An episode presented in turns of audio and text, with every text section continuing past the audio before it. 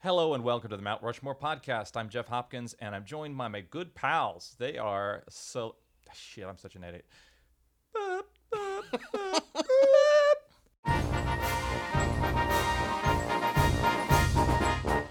Hello and welcome to the Mount Rushmore podcast. I'm Jeff Hopkins and I'm joined by my good buddies Richard Manfredi Hello.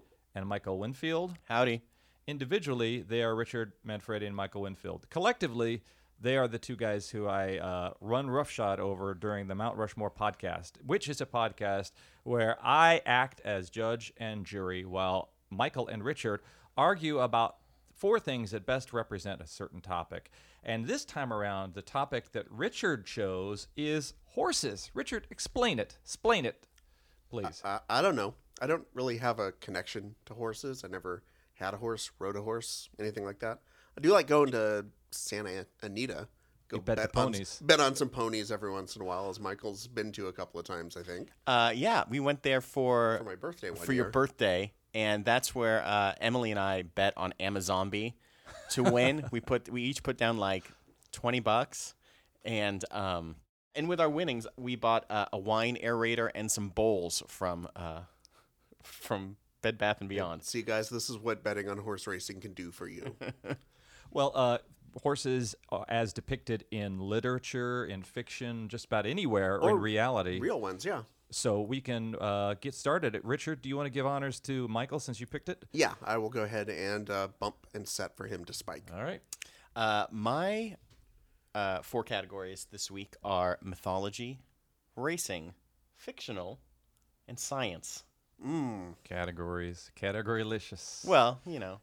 Uh, so first one is the Trojan horse. Also on my list. There you go. All right. Uh, AKA the big wooden horse from the uh, end of the Trojan War. Yeah, it led to the end of the end of the Trojan War. It Is was this- the uh, the Trojan bomb that got dropped on. them. Was that a real thing or just a Greek mythology thing or a fiction thing or something? It's a Greek mythology thing. They they actually think it may have been based on the use of a battering ram that may have looked like a horse, and so the story may have been conflated over time Yeah. as these things happen. Well, what do you dig about uh, Well, this the- Trojan horse? In the original story, um, Wait, are we talking about the the malware, antivirus, the virus thing? um, in the uh, original story, uh, the Trojans, uh, they're like, "Hey, let's pull a fast one." Oh no, the Greeks. The Greeks pulled a Yeah, fast one yeah. on the uh, Trojans, where they're like, "Let's build this giant horse, and then get the f out of town." And uh, secretly, they hid a bunch of uh, of the Greeks or inside the horse. Forty of their best. Yep.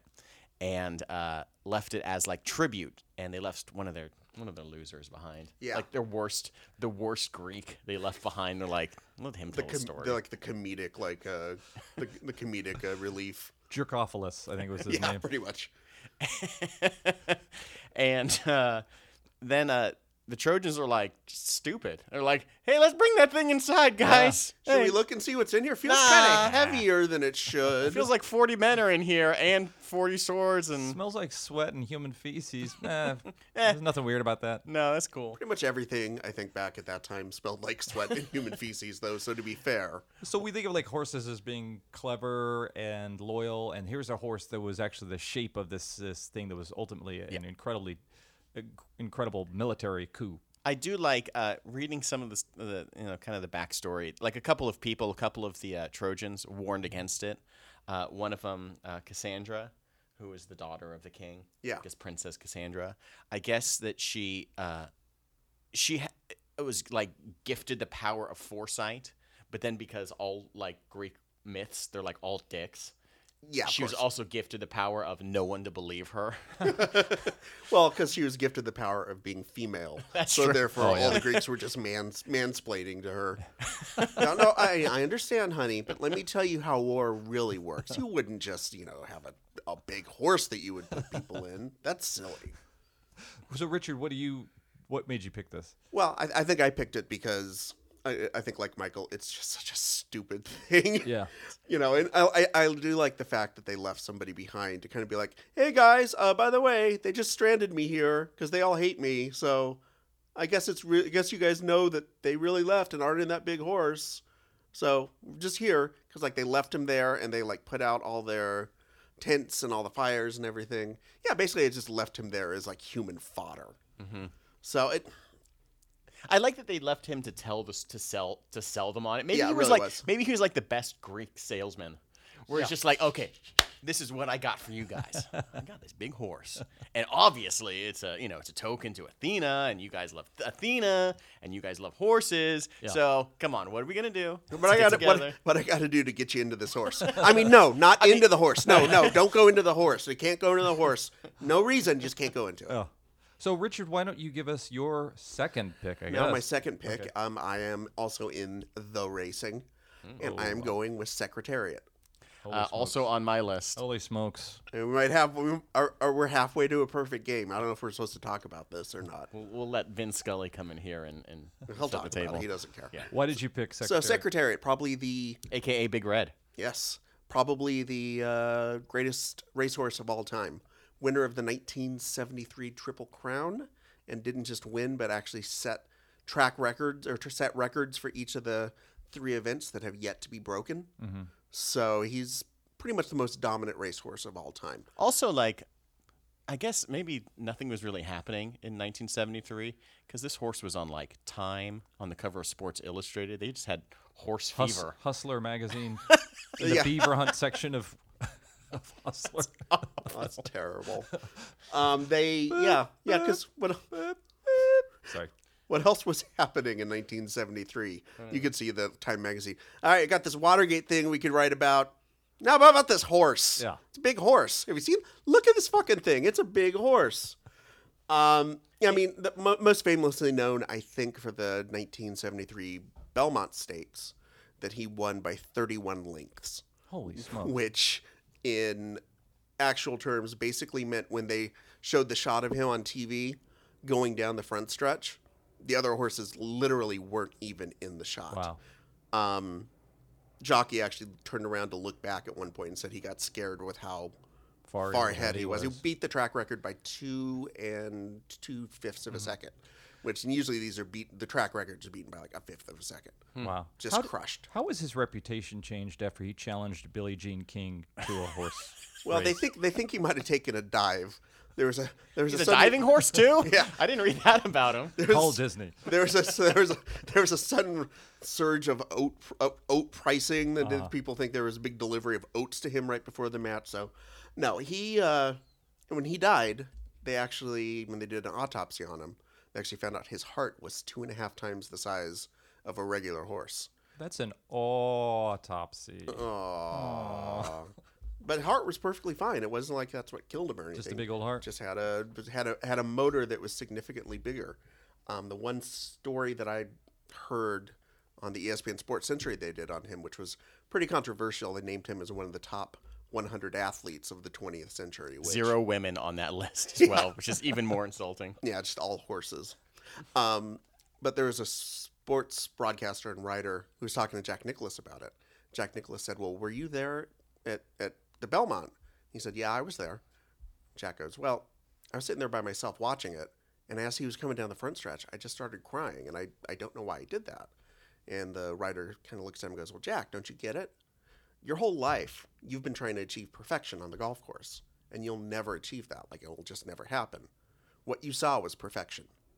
Oh. So, yeah, I mean, he pretty much was more or less the perfect racehorse. What do you think that? Yeah, but how does he compare to Amazombie, who uh, won me 140 bucks and a new set of bowls? That's true. How many how many bowls has a secretariat ever bought for you? Zero bowls. Unlike uh, um, Secretariat and Mazombi, could be purchased as a saddle or like a handbag after the race. They immediately That's true. put her down. This. What else did you did you have something that really compelled you to pick Secretariat, Michael? No, other than just the historical nature of it. Like I looked Yeah. at other different. Like I thought, well, you know, uh, American Pharoah did something. You know, also won the Triple Crown. That's right. Uh, over a longer period of time between, like I guess it was 25 years between there was a Triple Crown winner and um, Secretariat. Secretariat, and then like every couple years after that there was a Triple Crown winner, Yeah. and uh, you know, and then that kind of stopped in the mid 70s or like the late yeah, 70s. it was like 78, I think. So, like, I guess there's like a, a historical significance to just how good this horse was. I mean, it's like the Michael Jordan of horses Yeah. or the. Well, who was Yeah, the jockey? know. Oh, um, Ron Turcotte. See, I think what makes this subject compelling, and I hope the listeners agree with this, is that horses have an incredible amount of lore regarding their relationships that they're able, able to make with human beings that other animals just really can't, and how Is this a Catherine the Great reference, by the way? no, it's not. No, no, um, um, un, in carnal interaction implied, but the idea that uh, horses are uh, very intelligent, they're very loyal, then they're kind of live to please somewhat, and that here is Secretariat, this animal that is being probably pushed farther than he would. He wouldn't get on a track and run it if he wasn't asked to do so by a jockey and wasn't trained to do so by a team of people. And the relationship between people and horses is, I think, one that's very compelling and one that's easy to kind of add into literature and tell stories about. So, Horses actually naturally run clockwise, so Is that them right? so them running counterclockwise, on a on a s- track. uh, No, of course not. Well, no, but in South America, when they race them, they That's go right, the they go the other way. direction. okay, so uh, we have each. Looks like we've each gone to our second, have we not? Yeah. And now Okay. it's Michael for his third coming up. All right. Well, this is halftime, and uh, I'm going to ask you to be a loyal person, be a good horse, be a loyal person to us at the Mount Rushmore podcast, and go online to iTunes and give us a rating and a review. That's a great way for other people to find our podcast, and then go join us out on social media. We got the Facebook, we got the Twitter, we even have. Um, Instagram and interact with us out there. The best thing you could do is even tell us what kind of show subjects you would like to hear and give your opinion on our opinions. Debate us online. Let us know what you think about the subjects we've chose and what your selections would have been. So, coming out of the intermission, we are going to start up again. I guess, Michael, would you start with your third? Sure. Yeah, we're in the backstretch now to Backstretch, okay. terms. All right. Yep. Uh, my fictional choice is the miniature horse, Little Sebastian Oh, that's pretty good. from Parks and Rec. That's pretty good. I love it. Not okay. Good. So we're not. We, we're splitting off here, so Yeah. we're good. forked. Uh, Little Sebastian is a, I guess, celebrity du jour of the small town of Pawnee, Indiana, Yeah. uh, from the NBC show Parks and Recs. Um, what I liked about this horse is that everybody liked this horse and loved this horse, and Yeah. this was the biggest, the biggest littlest thing in their town. Yeah. And um, I think it was in season two or season three they just kind of randomly introduced this horse Sebastian. and every like for the Harvest Festival, and uh, everyone went Ladies and gentlemen, the world famous Lil Sebastian. What? Yes! Oh my Oh my god! I never thought I'd get to meet him. It's really him. Well done, and even like the super stubborn, uh, tough guy Ron Swanson, Love like the horse. just he like he turns into like a seven year old girl, just like making these cute noises at like this tiny horse and. Um, Does the Adam Scott character get it? I remember one episode where he kind of pretends to, and he does a take to the camera. And, he well he's like the outsider that's come Yeah. into the town Uh-huh. and uh, he was the one that kind of had the outsider perspective being Yeah. like i don't understand um, what's going on and of course you know leslie, leslie Knope, who and all of them were just like he's like what what can that horse do and they're like he can do everything I, what I love about Little Sebastian is is he he bears the goodwill, the random. I'm Little Sebastian is obviously a, probably a, a cute little horse, um, but they act like he is just this miracle of of creation. And it's kind of opposite to Jerry, that character, who is Jerry's the nicest guy on the planet, but he gets crapped on by everybody. Who, Barry, Larry. yeah, exactly. uh, the show writers were talking about how I guess it's a pretty like they wanted for like this harvest festival. They, they had to come up with a character, and they, I guess in small towns, there's often like one person that either comes out of the town that's the biggest thing, or there is like the celebrity that still lives in the town that everyone knows. Yeah. And they uh, read a story about uh, or saw a documentary or a little thing about a tiny horse named uh, Einstein and had this sort of same sort of like celebrity Im- imbued within its tiny Yeah. horse So is that body. Is that kind of like on? Uh, oh, what was the? Uh, My name is Earl. Then they have the guy from like. They had like a local celebrity in there, didn't they? That was like in the bar. Occasionally, he was like a an actual celebrity. It was a Dick Knight. Oh gosh, I'm I gonna totally blank on this. We'll edit this out because I've just derailed this. So, boop boop boop. Um, they did. What was also pretty fun or interesting about Little Sebastian, he was only around for like eight episodes. Because eight episodes after they debuted on the Harvest Festival, they killed him off because they needed like some big emotional event that was going to take down the entire town or affect everyone. They thought, well, we'd kill off the mayor, but no one really cares about the mayor. He died last night. No. But we can take comfort in the fact that he's in heaven now, doing the two things he loves doing the most eating carrots and urinating freely. When I walked in this morning and saw the flag was at half mast, I thought, all right, another bureaucrat ate it. But then I found out it was little Sebastian. And it was like, well, one of the writers was like, well, we, little Sebastian, they lo- they loved it. Yeah. And um, you know, there's a huge uh, obituary written by Leslie Knope where uh, she talks about how perfect he wa- he was, and the owners, like the the two owners, was like one of the guys said, uh, uh, you know, I love my wife, but I loved little Sebastian. um, so, All right, Richard, do you want to jump in with your third? bye bye, little Sebastian. I, I mean, should we mention the song that that, that is sung in Little Sebastian's honor? Yeah, It's bye great, bye, bye bye, little Sebastian. So good. So good. little Sebastian.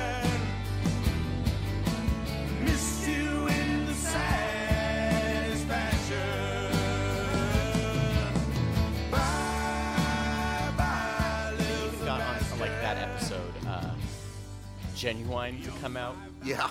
and to do a version of uh, Pony and, and claim that it was about little Sebastian. so stupid. I love it. Okay, uh, Richard, uh, what's your third? Oh, so my third, I am also going in the um, TV slash film route. Except I'm gonna, and I'm actually also going with death.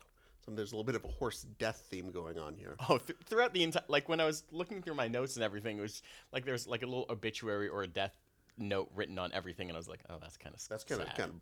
So yeah, I, kind of dark. I am not going with the horse that gets his head cut off in The Godfather, but I am going with Artax, the horse from Neverending Story. All right. That is the most Depressing, awful, will ruin your childhood and give you like, you know, nightmares and a and a you know behavioral problems for the rest of your life. What's the matter? What's wrong?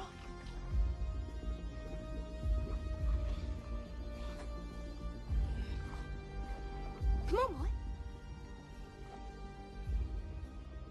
What's the matter? Does your daughter uh, is she into So I hear. gymnastics? Not really. She I, dances. she I doesn't thought do she I thought she gymnastics. was, but maybe I was. I, so I used to go to a gymnastics here in LA. This place called uh, Gymnastics Olympica. I was up in like Van Nuys, and I went there with my cousin. Uh huh. And uh, one night they had like a sleepover, and at the sleepover, they played the never-ending story. And as soon as you get to like the sad death scene of Artax, Yeah. is it Artax? Yeah. It was just like you could just hear weeping. all seven to eleven year olds are all just cr- in sleeping bags, crying in this massive gym. Good night, everybody. And then they turned off the lights. No, I we have purposely withheld watching uh, showing our kids' never-ending story because it's you know you know Vivian. She is very attached to animals and very emotional, and it would be a goddamn train wreck if we even even if we told her ahead of time how it ends and everything else. Because literally, the horse drowns because it is too sad because it has gone through the pits of sadness or whatever it is. It is literally this metaphor for depression. That and sounds like my life. Oh, Jerry Orbach came back in here from Law and Order. Um, there there was a rumor that went around for a long time that the horse actually died in the making of it. Not true. Not true. No.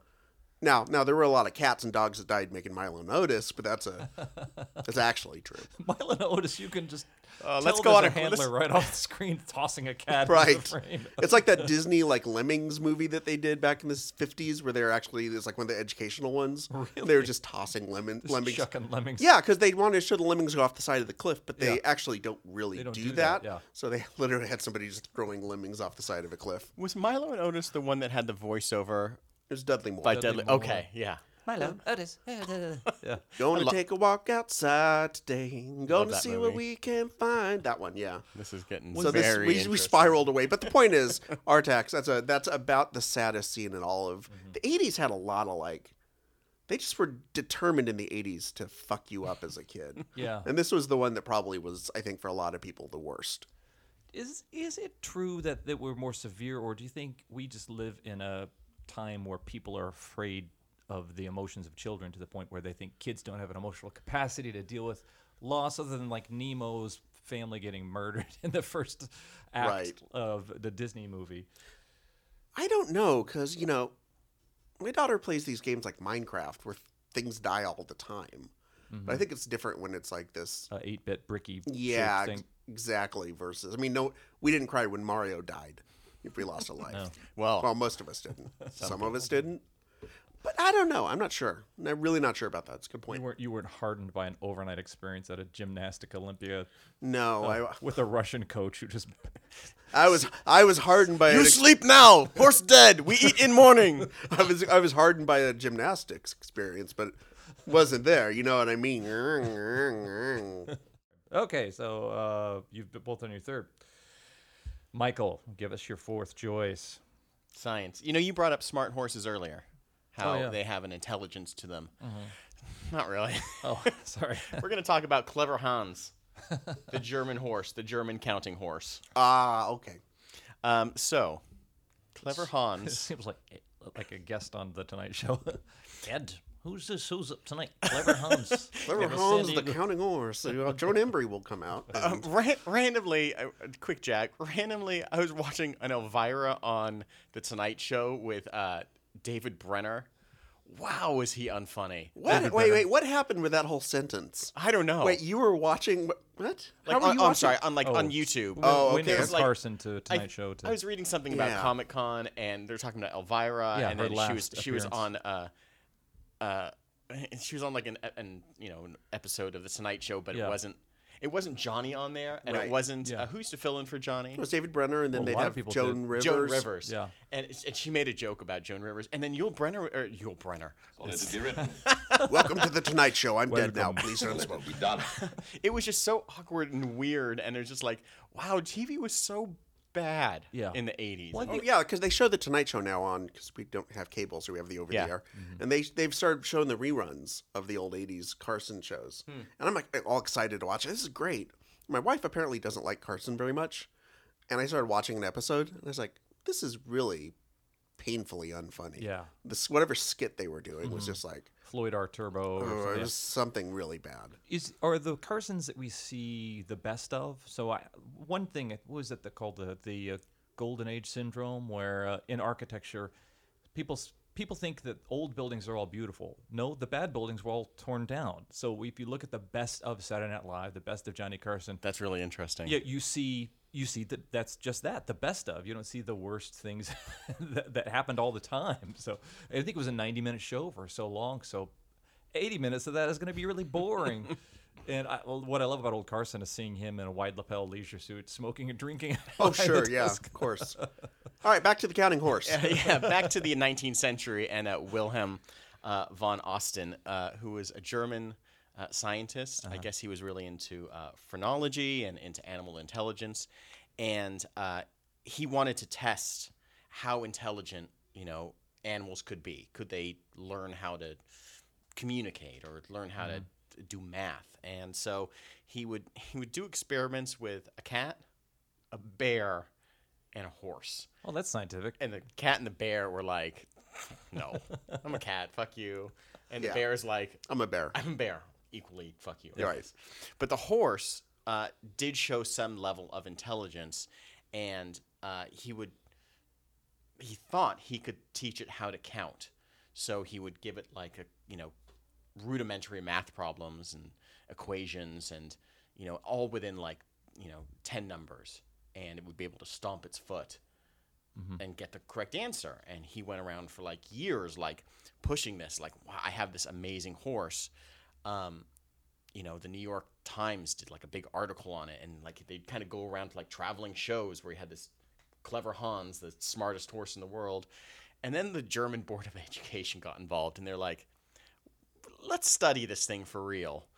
And they kind of discovered that um, what was happening was the horse would be stomping its foot in approval of uh, but be, it would be watching his owner's facial movements and Expressions or whatever. expressions. Oh. and so they kind of ultimately debunked it when uh, if he like they'd start asking a question uh, that he didn't know the answer to so he couldn't He couldn't transmit. Yeah, So and, like- if he was nodding imperceptibly, the horse picked would pick it up or something. and it went down from like 89% accuracy Uh-huh. to zero So was it like he was doing this? Did did did Wilhelm know that he was doing this, or was it more? no kind no of no A, it was it was subconscious on his part that's crazy. and it was subconscious you know the horse just is just responding and uh, eventually it was it kind of it created the syndrome of or I, I guess the what's the term let me see if i can find the term Cle- it's the clever hans effect where you're looking for a result and you're kind of willing to look past all of the evidence that it's a horse of course it can't ta- Oh, okay. count can't Yeah. count um, eventually the horse died because it was uh, in Because is entered into service in World War One and is either shot or eaten. oh my gosh. Probably both. I imagine the sad day when Clever Hans is painted in big red letters on the side of his little paddock, and then somebody comes up with a line, has to line through the word clever, and Hans just hangs his head. Nah, I'm just normal Hans. now. Sad. Okay, uh, what's your fourth, Richard? So my fourth one. By the way, one horse we didn't mention, unless you were planning on mentioning it, Jeff. Sarah Jessica Parker. Oh, that's Oh, that's That's so mean. Mr. Ed. Oh yeah. We didn't. Neither of us picked him. You know why I didn't pick him? Because it's a god awful show. I actually tried watching a couple episodes just to get a little bit of a Sure. idea. Even from like an early to mid '60s sitcom, Yeah. it's really bad. And that's the thing. It was like it ran until like '66. Sitcoms had gotten a little bit more advanced by Mm-hmm. Oh, '66. Yeah. You watch that thing and it looks. You feel like it should have been made like 1948 Mm-hmm. or something like that with the humor that they use. NBC is doing a reboot called Doctor Ed. super dramatic. Super Right. Same for, he can count and uh, I think Shonda Rhimes is uh, getting that on for ABC. So Was that part of because there were a, think there was a guy at CBS who came in and he was renowned for canceling all of the hayseed shows and the dumb shows. And I remember there was a string of them, starting with actually fairly intelligent um, Andy Griffith show, but that spawned Beverly Hillbillies and Gomer Pyle USMC and all Petticoat these Junction. Petticoat Junction. And then if this is a show like Mr. Ed, or or was that categorized with some of the I think it supernatural was. I think that's different. Or supernaturals. Well, there was things like Bewitched Or My Mother the Car. Jeannie. Yeah, My Mother the Car. Was that the one that uh, I guess uh, um, Jerry Van Dyke was Jerry the- Van Dyke? Yeah. I remember reading Jerry Van Dyke chose My Mother the Car, but turned down this thing called Gilligan's Island that he heard wasn't going to be very good. that thing, ugh, dump. Um, actually, it started off as a syndicated show. By the way, it was one of the few Oh, shows wow. that started off syndicated and then got picked up after, which is oh, that's weird. fascinating. Yeah. So I did not pick that. Um, instead, I picked Trigger, Okay. uh, Roy Rogers' horse. Perhaps at one time the most famous horse in the world. Um, appeared with him in pretty much all of his movies. Um, was uh, actually originally a horse named Golden Cloud. yeah, they, they had to they had to workshop that down Yeah. in San Diego. They're like that little bit." name. That name's not going to fly. It's too many syllables. What do what can we do? What's something everybody knows? Guns. Okay, what, can we call him Gunny? No, Guns? that's not going to work. Shooty, the, the bullet horse. So we were talking about smart, clever horses, if Mm-hmm. you will. He was actually a uh, a horse that had been rented out from a you know a, I guess like a what do you call it, like a movie house where they train horses, and they went to Roy, Roy Rogers and said, okay, pick one of these five. This will be your new horse. He picked this one. Turns out this one was incredibly smart. He was he learned over 150 trick cues So if you could tell him, give him a, a cue, he would do a certain thing. They actually ran out of things to teach him how to do. Um, he could walk, allegedly walk 50 feet on his hind legs. He was house trained. Wow. He was. This is stuff I Can you- can't do. Can you imagine the dump that he took in a toilet? That horse. That's so strange. Or maybe he wasn't. Maybe he wasn't house trained, and that was just Roy Rogers' excuse if he forgot to flush the toilet. Dale Evans You came know, in and horse. Uh, Biz Trigger came in here. You know. Oh, Trigger! I told you to flush the toilet. Um, yeah, he could lay, he could uh, sit in a chair. He could sign his name with an X. He could Do all these sort of things. Um, and yeah, he was probably the most famous horse in the world until when he died. He was taxidermied and put up in the Roy Rogers Museum, which used to be up in Victorville. Now they moved it to Branson. But I, can you guys explain taxidermy to me? Not how it works, but the, it, that's the creepiest fucking thing ever, right? Yeah, it's up there. It's pretty weird. I think there's also it's must be something like other art that amateurs practice as well as the professionals. So when you see some off-brand taxidermy, Yes. some nasty looking stuff. Oh yeah, there's a website. I think it's I don't know if it's Tumblr or a website. It's just like bad taxidermy.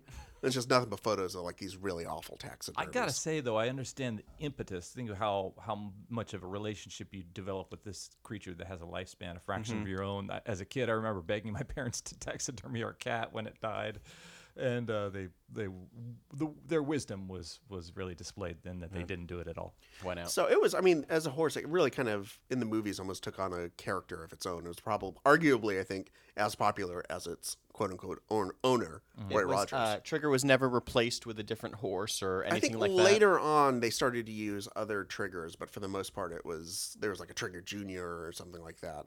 That was one of the weird things I gotta say. Uh, when looking at like racehorses and like all of the breeding that's involved, I, I think breeding animals is really weird. I think like Yeah. purebred dogs and pure like I get it. You're breeding a horse for a particular thing, and What about purebred people? uh, that's even worse. Oh, to get him started. Um, Him and his eugenics. Okay. but it's it, it's such a weird thing to be like, oh, this is his progeny, and here's the Dane, and just like all and like you know these horses, you know they go out to stud for the rest of their lives, is like racehorses especially, Right. For the sole purpose of potentially and like two hundred thousand dollars, a hundred thousand dollars to bang another horse. I mean, I don't think he gets any of that money. I'd bang a horse for two hundred thousand dollars. Tell you that right now. Ugh, but, uh, interesting that you mentioned that because uh, Trigger was a stallion. Never, never had a progeny. No sires. No sires. Gay little horse. Oh. Apparently, I don't know. We can't say that. We shouldn't say that. May have just may have just been asexual. The Morrissey of horses, if you will. Was he not in love with Roy? Do you think they had? that might have been like a very close relationship. If you want to hear some Very Roy Rogers stories, stories, read the Burt Reynolds autobiography because he talks about hunting with Roy Rogers. how Roy Rogers couldn't hit the side of a barn with a gun, and whenever he'd miss something, miss like a really easy shot or something, he would say. Uh, you know that deer must not have seen any of my movies because obviously in his movies he can take one shot and Sure, it'll knock down course. five cowboys. So So, um, last thing about Trigger, real quick. There is a they made a, a big giant life size bronze statue of him. It used to be like right in front of the museum, and you could see it when you drove past. They made a copy of that, which is now the Bronco that you see when you go outside the Denver Broncos football stadium. Oh, that's so great. A little bit of history there. Okay, so we're about to the point where uh, I wrap things up by choosing one of these schlubs uh, arguments as the argument that is most compelling to me, the judge. Uh, but before I do that, I usually give my Mount Rushmore choice, just one, not four. Come on, guys. And that choice this time around. So I was having a hard time making a choice because I I've seen a lot of movies with horses and things depicted in it, but the one that's most compelling to me, the uh, fictionalized representation of a horse, I discovered a couple years ago when I got a Best of the Byrds album and heard the song Chestnut Mare, which is a song written by Roger McGuinn and Jacques Levy, and was planned for a country rock musical called Gene Tryp, which I guess is Peer Gynt, uh, spelled backwards or something like that.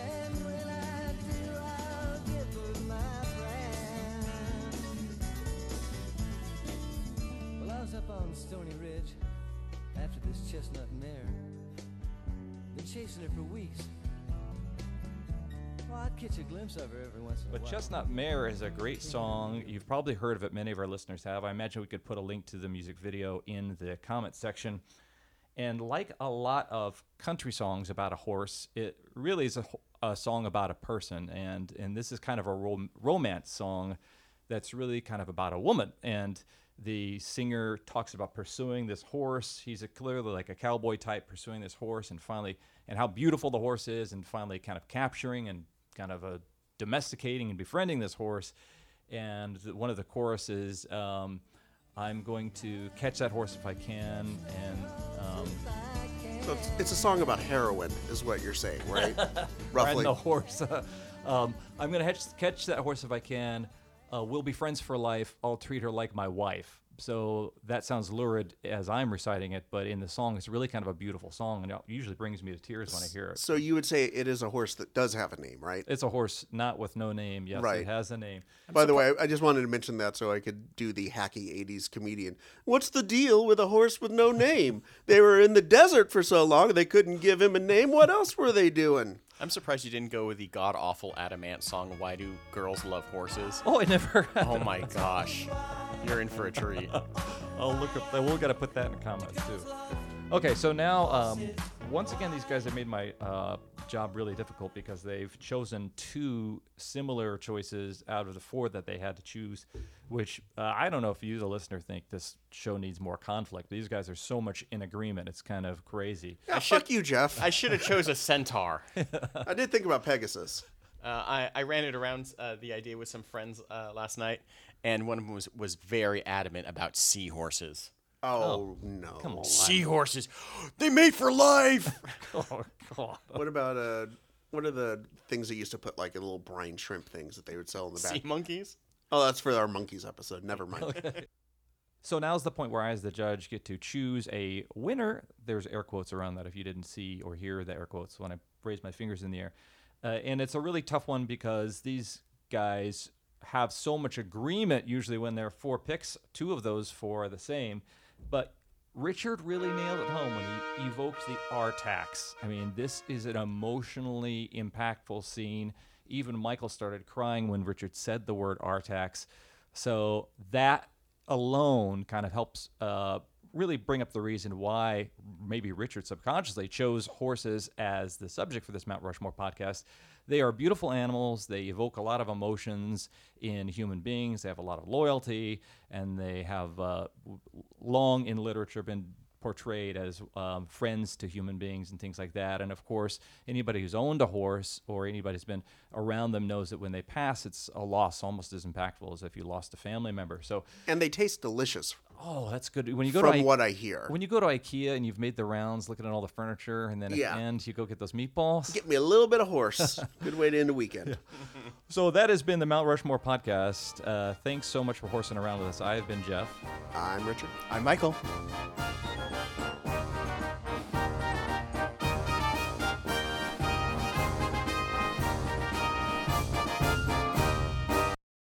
Well, I blew a horse once in Cincinnati.